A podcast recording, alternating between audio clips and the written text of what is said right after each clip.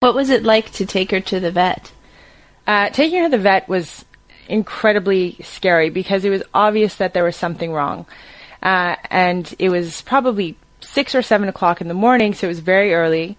I didn't know where there was an emergency vet, so I called a couple of friends, woke them up, and made them help me help. I made them help me find an emergency vet that would service us, and finally we found one.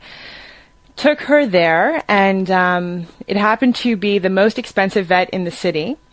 So we went into the vet, and they took X-rays, and um, after about two or three hours, they said that they were going to hold her for observation.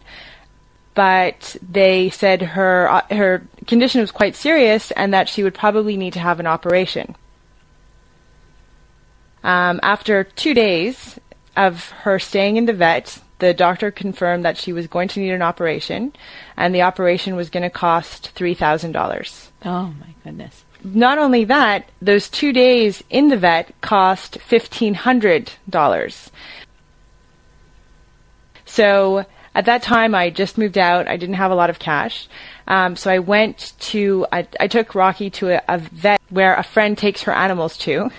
And um, he kept her there for observation and said that if the cat is able to eventually go to the bathroom on her own, the cat will recover and heal herself, and there won't be need for an operation. So I was very concerned that, first of all, she wouldn't be able to go to the bathroom. Um, and if she couldn't, then I would have to put her to sleep.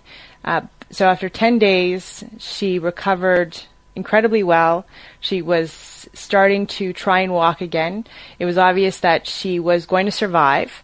And a year later, she is a very energetic, slightly crazy, like you could never tell she fell off a balcony four flights of four stories. Four stories she fell. Four stories. Wow, I wouldn't have guessed it. She looks very healthy now.